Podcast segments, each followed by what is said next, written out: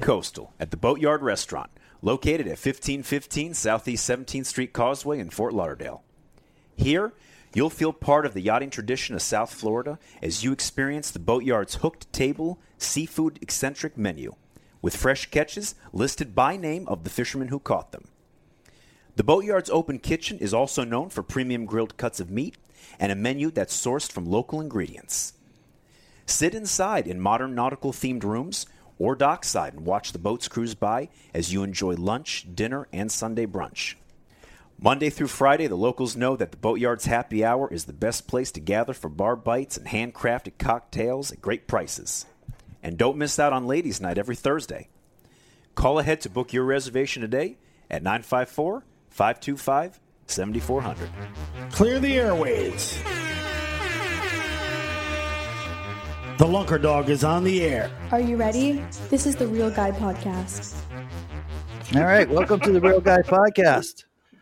I got Stephen Busaka via Zencastr today. Stephen, good to have you on the show. We haven't heard from you in a while, buddy. I know I've been a little bit MIA over here, man. What the hell you been doing over there? Dude, I had been uh, gearing up for the past couple weeks to head on out to Biscayne Bay again. I was looking for my bonefish. Right. And, uh, you know, I don't know if you had spoken with Carl, but uh, we went out yesterday and we had was probably one of the most memorable fishing trips I've ever had in my life. What do you mean memorable? Well, I got I caught my first permit. You that was pretty perm. exciting. Yeah. And uh, and on top of that, I was able to actually catch him on a flat sight casting him, which was even better. Sight casting permit doesn't get much better than that. Hell no, man. And uh, it did help the fact that he was almost 20 pounds. I was extremely happy that that was the size of my first perm. And That's... I was able to get not one, not two, but three bonefish, all sight casted. And the last one was actually a trophy. What do you mean trophy? He was almost eight pounds. Nice. I nice. so you know, excited, dude. Busaka, any bonefish or any permit that you catch in Biscayne Bay, regardless of size, is pretty much a trophy. Oh and yeah, fishing, for sure. But now, tell, but tell tell everybody why that is. Because when when you're fishing Biscayne Bay, it's the most demanding flat fishing in that I know of. I mean, I, I, suppose somewhere around the world, flats fishing could be a little bit more demanding, but the fish are the most experienced in Biscayne Bay. There is more boat traffic in Biscayne Bay. There is a city that basically is on the edge of Biscayne Bay, and it's just one factor after another. The fish in Biscayne Bay are just more difficult. It's just harder to catch than the other places. Islamorada, I think, is creeping up on you Yes. Like if you stay downtown Islamorada, you know, like the fish can be tough. Oh, but yeah. you can get a little bit outside Islamorada, and then you know it ain't like Biscayne Bay. No, bis and I mean I've I've been lucky enough to you know fish for bonefish in Islamorada, and I absolutely love it. But I will tell you right now that it's not as difficult as Biscayne Bay is. Yeah, no, that's um, I don't know how they do the the golf courses or whatever. But that's that's like the hardest course the Masters in flats fishing. You know what I mean? Biscayne Bay is like the Masters of of uh, flats fishing. All right. So give me give me a summary about all the all the different guides that you've been out with so far. Well, see, here's the thing with me. I'm not. I, I always like to make sure that I'm not what they call a guide groupie. So I have only ever fished with Carl Ball, right? Uh, Mike Alfano, right? And you. And right. I actually like the fact that I just have like that small circle. And the cool thing is, is that I was actually friends with you guys before I even fished with you, which I like because you know there's a trust there.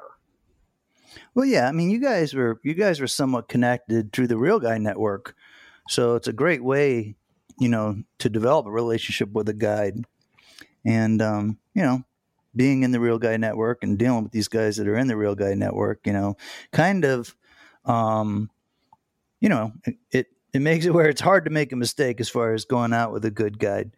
But my point is,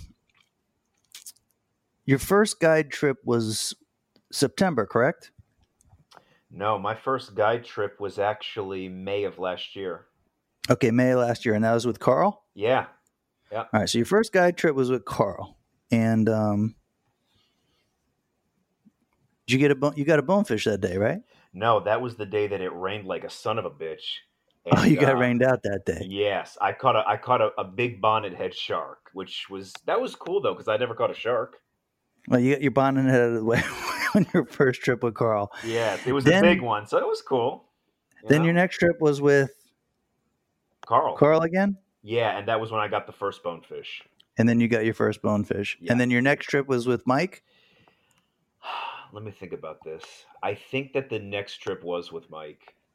Okay. and that was down in um, we went to flamingo which i love because i've you know i've been hearing about flamingo for years and um, and then towards the end of the trip we ran over to downtown Islamorada, and i got a bonefish out there All right, so I'm just I'm keeping count, you know, Busaka. i know you are So we got a bonnethead shark on your first trip. yep On your second trip, you got a bonefish. yep Then you went with Alfano and got i got uh, one bonefish one redfish and like four or five snook all right. So you got bone, red, and multiple snooks. correct All right, and then i went So with that's- carl again so you're well did okay. So you went with you went with um you went with Alfano twice though, no? three times i've actually Three times with. Alfano. yep Okay, but between your trips, you went with Carl and then you went back to Alfano. Yeah, so that's the thing. I like to I like to kind of go back and forth between the two. Okay, so then you went with Alfano, and did you get that trip? So the third time I went with Mike, I had gotten one redfish. No, actually, the second time the second time I went with Mike, I got like five redfish, Five redfish, a big bonefish, one bone. and what the heck else did I get? I got something else too. I, I can't remember what it was. Oh, dude, you're not helping me here. All right, and then on your not. fifth trip, you went back with Carl. Yeah, and then the next trip was with Carl, and I got one bonefish. One bone. Okay. Then on your sixth guide trip of the year, you went with Mike. That was the Mike. third time. And that time I got like four snook, a couple jacks, and one nice red. all right. So four snooks and a red and jacks. Mhm. Okay. And then this should bring it to your seventh trip, which was with Carl again, correct? Which Yep. was just yesterday. Yep. So we got the And- permit, One perm. three bonefish, and a yellow jack. three bones, and a jack. All right. So grand total seven fishing trips. You got uh, one, two, five bones. Oh shoot! Wait a minute. No, the first time I went with Carl, I actually caught two bonefish. When I that, So two- that- the day I caught my first, I caught two. Okay, you got two bonefish. Yeah. All right, so that brings your that brings your that brings your total up to uh four five bonefish altogether. Right? No, be more than that because I've caught, I caught two with Alfano, and then Okay. I've caught one, two, three, four, five, six with Carl. Six with Carl. So Okay. that brings me to eight. So eight. Right, eight bonefish. I don't know. What do you got? About eight reds. You got five snooks, a permit, and seven trips of fishing. And each right. time, I, the good thing is I learn something new each time, and I feel like each time I've improved.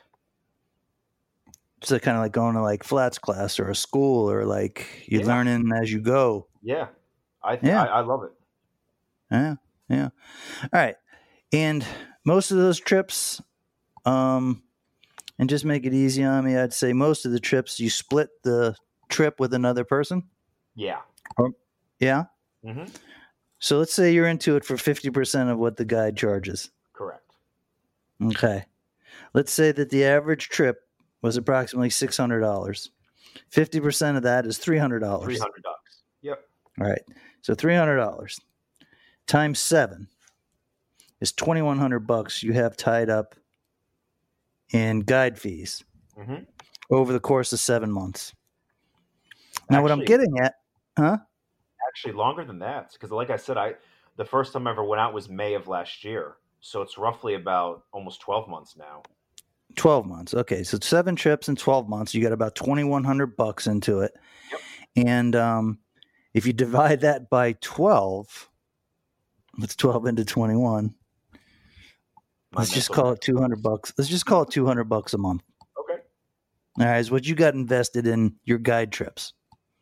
Right. Now, my question, and the reason I went through all this horse malarkey was I wanted to compare, right? I wanted to compare somebody's decision to learn on their own and go out and buy their own stuff at the beginning because you this is your the beginning of your flats fishing as opposed to going with a guide in the investment that it takes. Are you feeling me? Yeah. So, like for instance, if you wanted to do all this on your own, you would be into. Well, you got a truck, so you had a truck anyway, right? Yes. All right, so we won't count the truck, even though that's part of it. But you would have had to have a, a flats boat, and let's say for numbers' sake, just to make it, we'll go we'll go medium down the road, middle of the road. Okay, No hell's we'll say that we'll say the flat skip, skiff isn't crazy expensive, but it's not cheap either. So it's a fifty thousand dollars skiff. Yeah. Okay, Still expensive. Yeah. it's expensive, and you'd have to finance it. You know, because you just didn't have that kind of cash. So your oh, no. payment, so your payment every month on the boat would be approximately let's say mu- number simple. We'll call it six hundred dollars. At least. Six hundred dollars on the payment on a boat, and then to insure that fifty thousand is going to cost you another two hundred dollars a month So just to have insurance on, Yeah. What's so that? Now we're up to about eight hundred. a month. Yep. This is this is without any cash up front. Nope. So you're at eight hundred a month. Okay. Now, if you had to invest in the rest of the stuff that you need, you know, like a polling uh pole, Push pull. push pole or whatever, that thing's friggin' eight hundred bucks.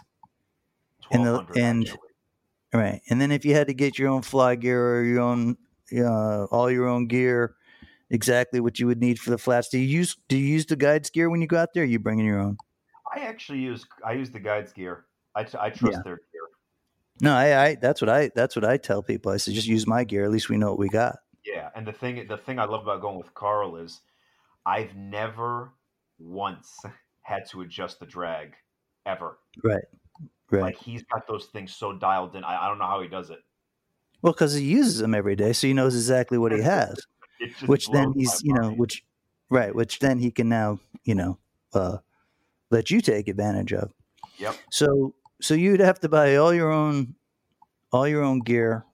Let's just call it to make numbers simple about three hundred dollars a setup. You need about I don't know eight or ten of those setups. It's another three thousand dollars.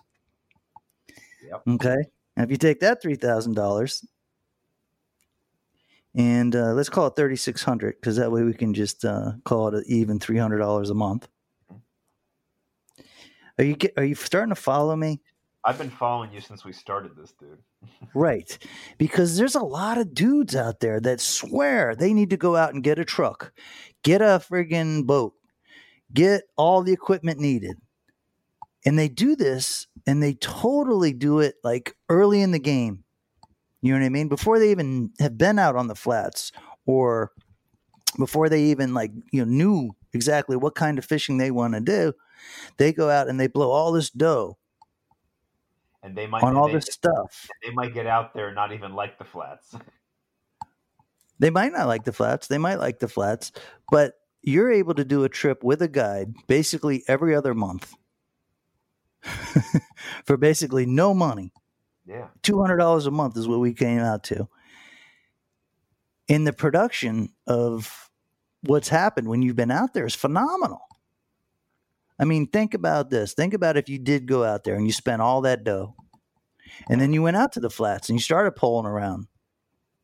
How many years do you think it would catch? It would take you to catch all the fish that you caught in the short amount of time where you hired a guide. Oh, would- oh, Jeff, it would take me forever because people got to understand with the flats, they're very tide sensitive. So Sure. you can't just expect to roll up to a flat and you're just going to start pulling around. You're going to start seeing bonefish, permit, reds, whatever it is you're trying to go for. You really have to have the, the tides like down to a science. Right. And then something that I learned from Mike Alfano is just because, you know, the tide's going out doesn't mean that they're going to be there. There are certain flats, he was explaining to me, that the bonefish, it doesn't matter if it's an outgoing tide. They only go in there if it's super windy. If it's not windy, they're not in there. And how Sure. and you got to think about this. How long is it going to take you to figure out that they're not in there when it's not? You know what I mean? Sure, sure. No, I mean, like that's what I mean. When you break it down to just production, now there's other arguments to the game. You know, some people you want to do that. You have the dough. You don't have to overextend yourself necessarily, which isn't most people, Yeah. especially people your age. And then, Yeah. you know, so there's an argument to do it the other way, where you want to do it by yourself. And I get the argument, but first, I get it. if you want to if you want to invest the time and the money i think for sure the most inexpensive and most efficient way is to do it like you're doing now and i think if you keep the process going when it is time for you to buy your boat and it is time for you to start fishing without a guide you're going to be way ahead of the game You know what, one of the things what's that Oh, go ahead. I'm sorry. No, no, you're good. No, I was just going to say one of the things that that constantly happens to me. Now I realize I've been taking people fishing for the better part of thirty years, but some of the dudes that I first took out, you know, went and they went out and they bought their boat, and they tried to, you know, they got a little taste with me, and then they bought their boat and they went out there and they tried to figure it out on their own, which some of them did and some of them didn't. But the guys that did figure it out on their own, one of the things that they did figure out that it was like five times more expensive for him to have his own boat than it is to go with a guide. The, flat, the flats, especially, are not cheap. You know, But I no mean, fishing kind is of cheap. any, no no fishing is cheap. But like the flats, if you want to do it yourself, a skiff is not cheap. You know what I mean? And the, Yeah. the push pole does not come with the skiff when you buy it. Everything. You know what I mean? dude everything and that's and that you know that's exactly like it's so easy for the novice especially to get wrapped up in all the marketing and all the image that goes along with flats fishing you know and the cost is just crazy and then they go out and they don't catch anything Yeah. and a lot I of my mean, dude, clients right. a lot of my clients did that. A lot of my clients did that and then realized that they're not going to take their boat out every month to do a trip. So the boat sits there and they're paying for nothing. And they've gone through the bumps and bruises and the depreciation and the, the equipment upta- upkeep and all that kind of stuff. And then they ended up selling their boat and then going back out just doing guide trips again. I You know what I mean? The whole thing, Jeff, and and you and I have had this conversation a long time ago. Here's the thing: I get the argument. I totally get it, but Mhm. here's something that people need to remember: the yes, the guide can is going to can actually put you in a situation where there's the fish. You know, like in your case, you know, you're trolling around. You know where the tarpon are going to be. You know what I mean? And when I go out with Carl and Mike, yeah, they can bring me to a flat where either the bonefish or the reds or the permits are going to be. But guess what? At the end of the day, they're not making the cast for me. right You have to actually make the cast And if you hook it, you have to make sure that you know what you're doing, that you actually can get him in and not lose him and screw it up. So, so the point the point you're making is that even if the guy does everything that he's supposed to do, if the angler can't do what he's supposed to do, then nothing comes together, right? Yeah, basically what I'm saying is if you go with a guy, and again, I'm I'm I'm kind of just I'm using like the flats as an example here, but you're not doing it yourself, but at the same time, though, Jeff, if you think about it, you are doing it yourself, though, because again, Carl is not standing right next to me and casting for me, and then right. handing me the rod. Right. That's why. That's why there's two different there's two different names. You got the guide and then you have the angler. Yeah. And one is dependent on the other. Now, what did you do between the time that you first started fishing with the guides to your last trip? It was just yesterday where you got a permit and three bones. Was that some sort of practice routine that you were going through to make sure you could make those casts? So part of it was practice. So what okay. I did was um, about a week ago, every day in the late afternoon, I would go outside, and there was a tree, and there was a uh, so there was a tree, mm-hmm. and then in my lar- in my yard, I have uh, there's like a little hole where one of the sprinkler heads is. Mm-hmm. So what I so what I started doing is I would stand up, you know, a couple yards back, and what I would do is I would practice casting to the tree as a way of making sure that I can actually cast straight because you know that with flats fishing you can't lob it. You have to line drive it. So i practiced line driving it aiming at the tree and then what i started doing is then i in the second half i would actually practice trying to make sure that i could cast right into that little hole where the sprinkler head is for and that was for accuracy so that was okay. part of it but i will tell you another thing too is the fact that I've been going out to the I've been out to the flats like seven times now is I'm actually starting to calm down. I don't get all nervous like I used to. I used to shake right. like a gosh leaf. Right. And uh, so I've started to calm down. But I will tell you though, I feel a little bit more confident now. And well, again, sure. I, I always say you never get cocky, especially on the flats because you and I both know the flats will humble you like big time. But I feel because this is my whole thing. What I always t- what I tell people is, I know I can make that cast. It's just a matter of me focusing when that fish either tails up in front of me, or he pushes, or he's mudding. You know. Right.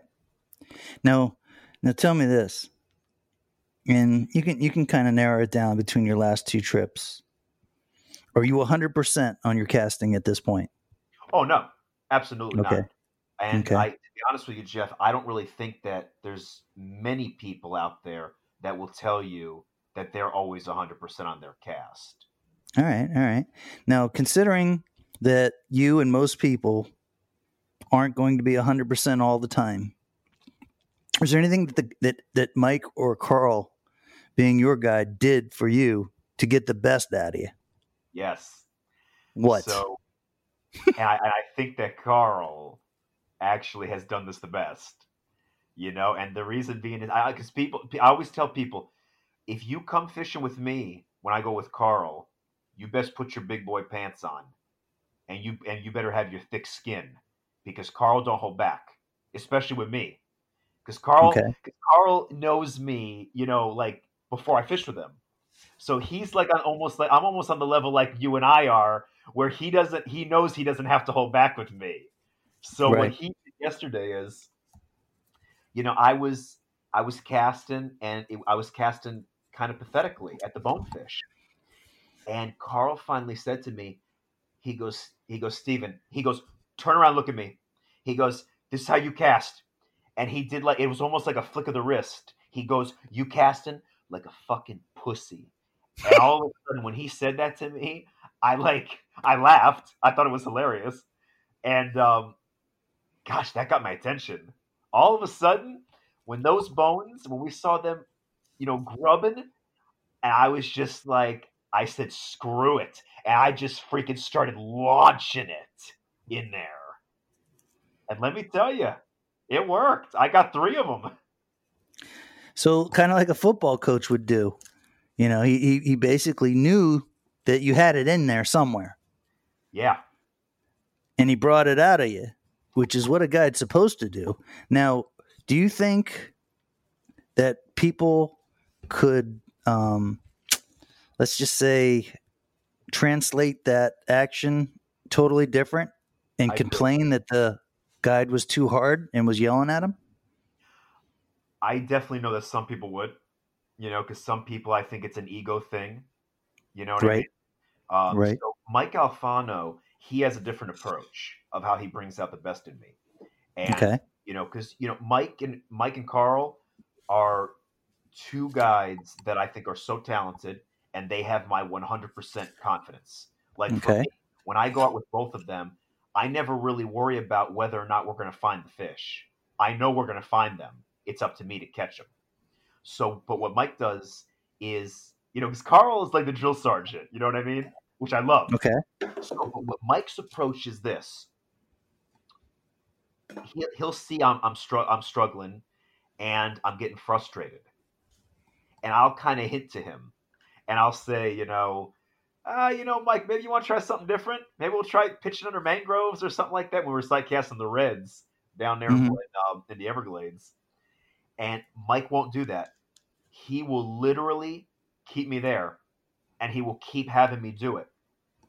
And I don't know how, but somehow at some point, something clicks in my brain. And all of a sudden, it starts working. And I start catching Mhm. one after the other.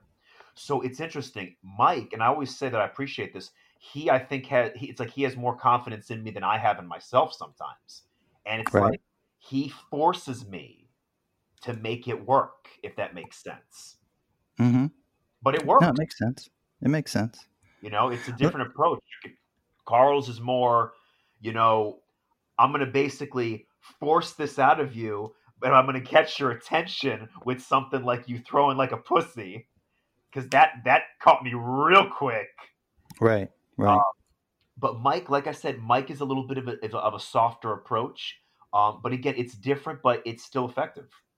Sure. Well, I mean, each guide, you know, is more, you know, is comfortable with, you know, their way of doing things. But as long as it works, like I had Victoria out on the boat the other day and we're doing some fishing offshore.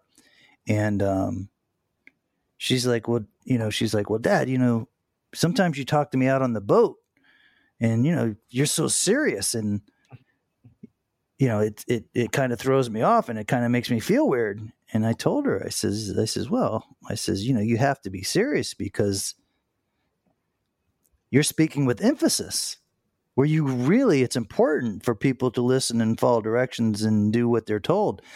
I says, just like me, when we're out on a boat, there's times where you would speak to me with emphasis, where you wouldn't normally speak to me that way. But because we're fishing, because we're on a boat, that you have to let your guards down and realize that somebody's not yelling at you necessarily, but it's more of a matter of creating extreme emphasis. Are you following me? I, I agree with you 100%. And tell you, one thing that I've learned throughout this year is how much more focused and how much more serious I'm taking when I go out there in the flats. You know, Right. listen, like I'm st- like when I first went out there, it was like, man, I just need to get a bonefish. I was busy thinking about all kinds of other stuff. You know, I, I I'll be honest with you, I don't think I was really taking it as seriously as I should have been when I first started. And especially if you want to catch them at Biscayne Bay. especially if you want to catch them in Biscayne Bay. Right. So, but yesterday I really felt proud of myself because I felt like I had achieved something. Where Carl said to me, he goes, "Did you think it? Were you thinking about anything like work? You know, people, things that are pissing you? Were you thinking about anything when you were out there?" And I said to him, on a serious note, no, I didn't think about any of that stuff. I said I was so focused on permit and bonefish. And I said, I've gotten to a point now where I am very proud of how far I've come as a flats fisherman, and I want to, and I've improved, and I want to continue to improve. You know, when I, I love so, you know, I, I it means so much to me when I post these pictures on Instagram, and the kind words that people will say, like you know, like Dave, you know, David Cohen is always so great, Billy Nast, um, you know, all these people. I, but I don't let it go to my head. But what I do is I use that as fuel to make sure that I continue to stay focused and continue to take it seriously and improve. Right.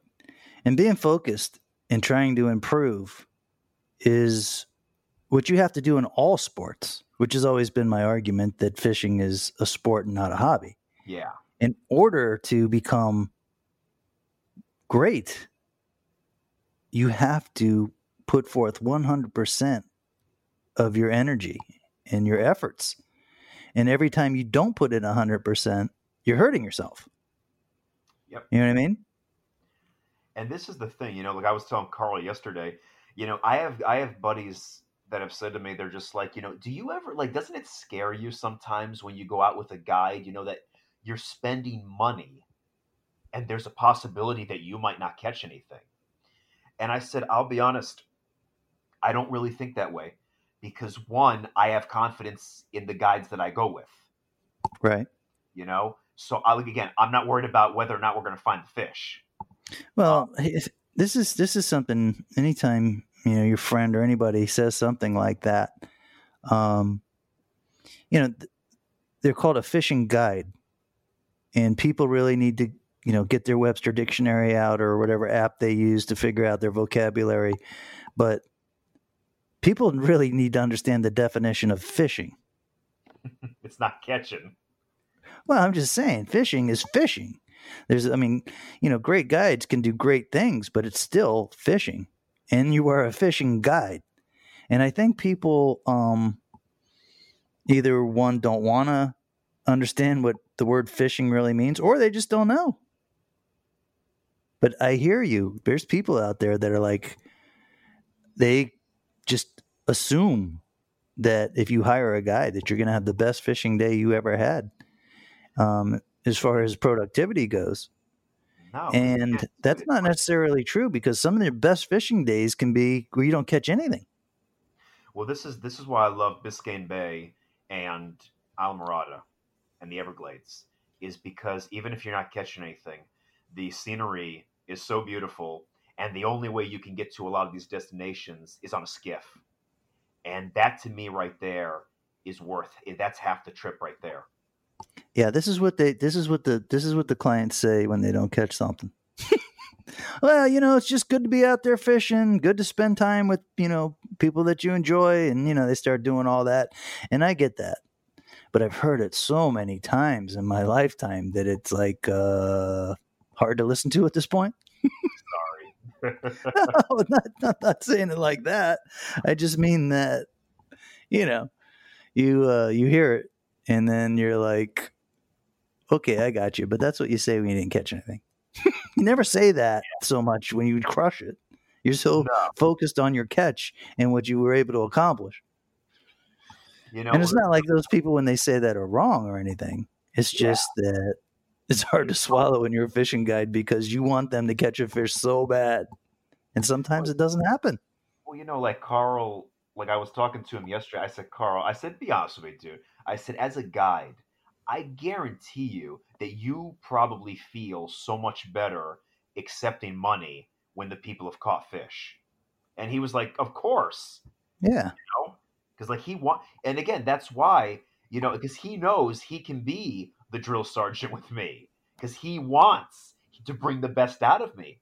And I got to tell you, man, I was so impressed with him though yesterday because he brought the best out of me. That was that was a stellar day yesterday, dude. Right. Right. You Now do you think do you think um do you think it was more important for you to have that big day yesterday or for your guide? You know, Be honest. I will tell you, I think it was honestly, Jeff, and I'm not just saying this, I think it was bigger for Carl and I'm going to tell you why. Okay. You know, for I've always been told, and I'm sure you can vouch for this as a guide. It's so exciting when you see your client catching fish. Right. That's number one. So one, I knew that for Carl that he had a blast watching me actually and watching me have a blast catching the fish. Sure. You know, is one. Um, but the other thing is because you know, like I said, I've I was friends with Carl for at least a year before I even asked him to, to fish with him. Right. So I think for me, you know, he, he again, he was the he was the person that took me out to the flats for the very first time.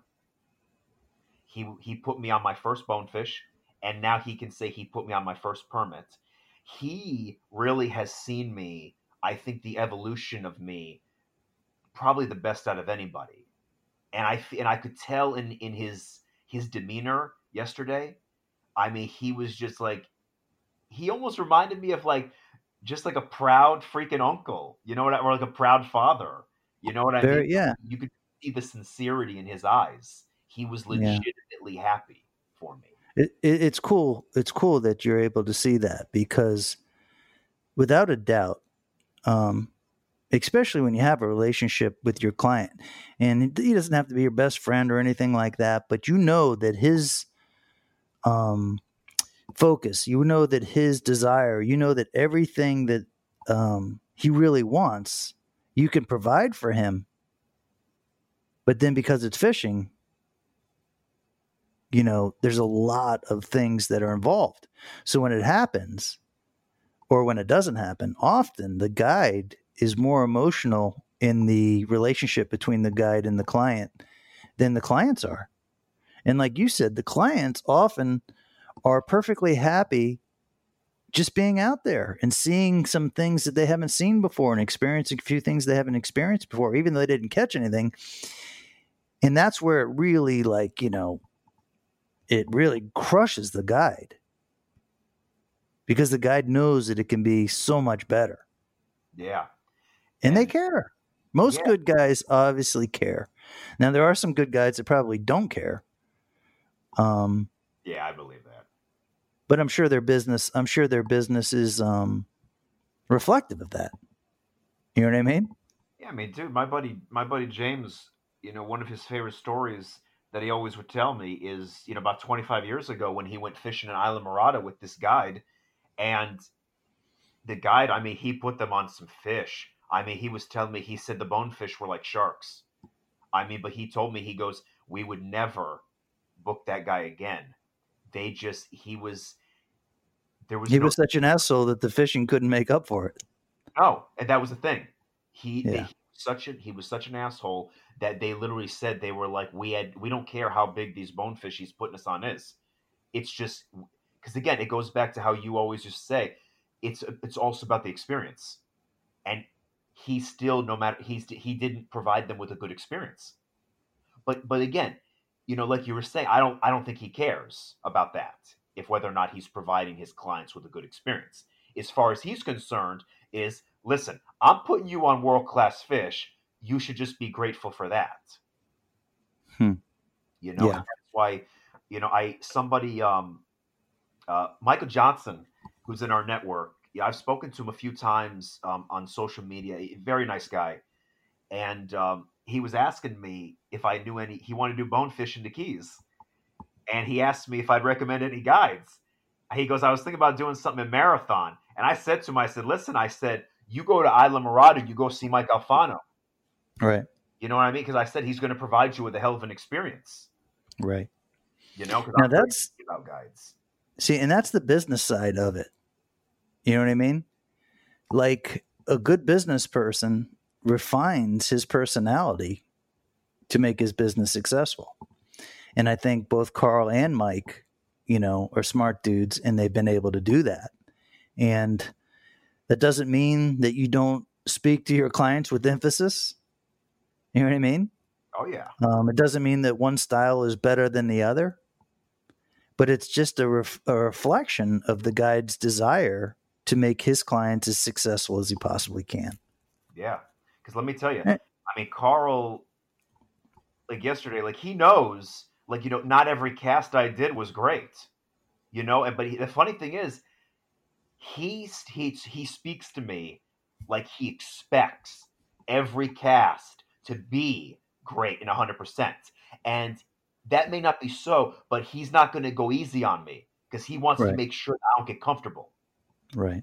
Right. You know, that's great. Yeah, and that and that comes with years of experience, you know. I'm sure Carl wasn't like that always, you know. And you know, he's been able to wiggle and learn, you know, and now he's at a point where he knows when there's time to, you know, show emphasis and when there's times not to. And it's just good that it worked for you. I just want to tell you, you know, we're real proud of you catching three bones and a permit in one day. I appreciate that, man. It's Thank been a hell of a year for you, considering out of those seven trips, the number of fish, the amount of fish that uh, you were able to catch. Yeah, dude. you And um, I gotta tell you though, Jeff, something happened. Well, there was a few things that happened yesterday that were pretty wild. On top of catching all the fish, but I had I don't know if you've had this happen before, but it, it- this was like the end of the trip, and we were pulling across this flat, and I was like, you know, let's see if we can get one more bonefish, you know, and sure enough, here come these bonefish cruising. They weren't grubbing; they were just cruising. It's like four Right. of them. And you know, Carl's like, "You see him, right? All right." I used to go, "I see him." He goes, "All right, let him have it." So I launch it, land it right in front of him, give it just a little bit of a pop. Thing eats it, and I could see him. I mean, in my mind, I was like, they're like maybe four, maybe five pounds. Grabs it, the thing takes off. Jeff, I'm not even joking. He took off literally like a, almost like a quarter of a mile. I and I literally said to Carl, I said, Carl, I said, I think this thing is bigger than we thought it was. So the thing, I, I can see it, and because it was very skinny water, and there wasn't a ton of wind, so I'm literally watching the thing, like the line slicing through the water, and I can see this bonefish literally all the way out at the end of the flat. And all of a sudden, because you know I'm trying to keep the rod high, because I don't want him to freaking cut me off on anything. And on the corner of my eye, I see something, and I look, and there's a cormorant, one of those birds. You know those birds that dive. right, right, the swimming bird. It, it's flying, and I'm like, oh my gosh, I think he's gonna hit the line. And the thing all of a sudden almost does like a like a like a tumble in the air, and Carl freaks out. He's like, oh my gosh. He goes, dude, I cannot believe he didn't cut your line. I'm reeling the thing. Jeff, the, the line had feathers on the freaking line as I'm reeling it in. And Carl said to me, he goes, literally in like 23 years of guiding, he said, I think I've seen it happen maybe two or three times. He said, and the other times the lines were snapped. He goes, I cannot believe that that thing didn't snap your line. I, I, sounds- I was astonished. I, I never, I didn't think that would ever happen to me. Well, you know, dude, just enjoy it because it sounds to me like everything went right on yesterday's big trip with Carl down in Biscayne Bay. Somebody was Yeah. smiling on us that day. Dude, just enjoy it because there will be trips where everything goes wrong. Oh, I've had that happen.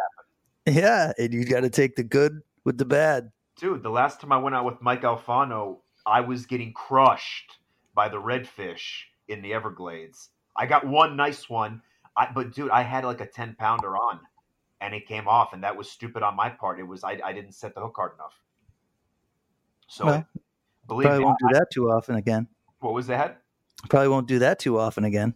Oh my gosh, that's why. Well, like I said, I mean, that's why I just a week prior to this trip, I just I was going on YouTube and I was watching all these videos of bonefish, and I was watching how these guys their form.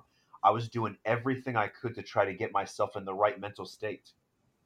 You know, I wish, I wish you could like do a, a pre call with all my clients, especially my newer clients, and kind of like um, coach them on what they're supposed to do before they get on the boat. Because one of the things that's demoralizing to guys like Carl and Alfano and myself is a guy will get on the boat and he hadn't picked up a rod and friggin' since the last time he was out with you. right. And then he wants you to catch him like the best fish in the ocean. And like you just kind of shake your head like, dude, you know, it sure would help if you wanted to help yourself a little bit. But um, that's part of the game. That's just the way it is.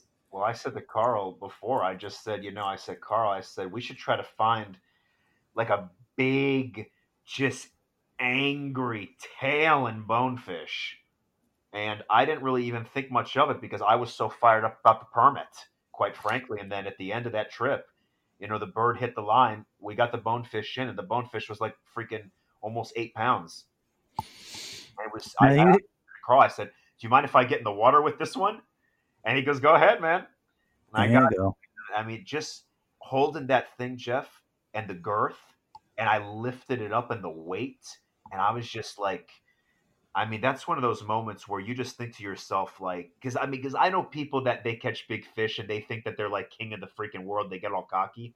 I just, I always feel more humbled, and I just feel very blessed. Really, I know that that sounds cliche, but I really feel very blessed and and lucky that I've been able to do some of this stuff because well, I, I this is stuff that some people only get to dream of or see on TV.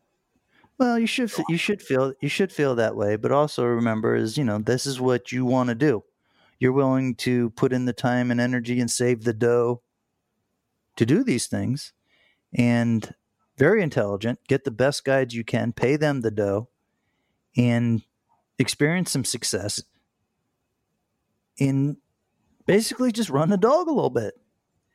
Dude, so I, I always make sure to this day, anytime I post a fish pic, I always put the hashtag RTD. Run that dog. That's right. Busaka, congratulations on the big day. Thanks for doing a podcast with me today. I thought it was great. Appreciate you having me, man. And all you guys out there, thanks for tuning in to the Lunker Dogs Real Guy Show. Please give us a five star rating and um, tell your friends and family that this is the best podcast for a fisherman or for an outdoor enthusiast or just a real guy. This is a Lunker Dog. That's Stephen Busaka, the shepherd. And thanks for tuning into the Real Guy Podcast.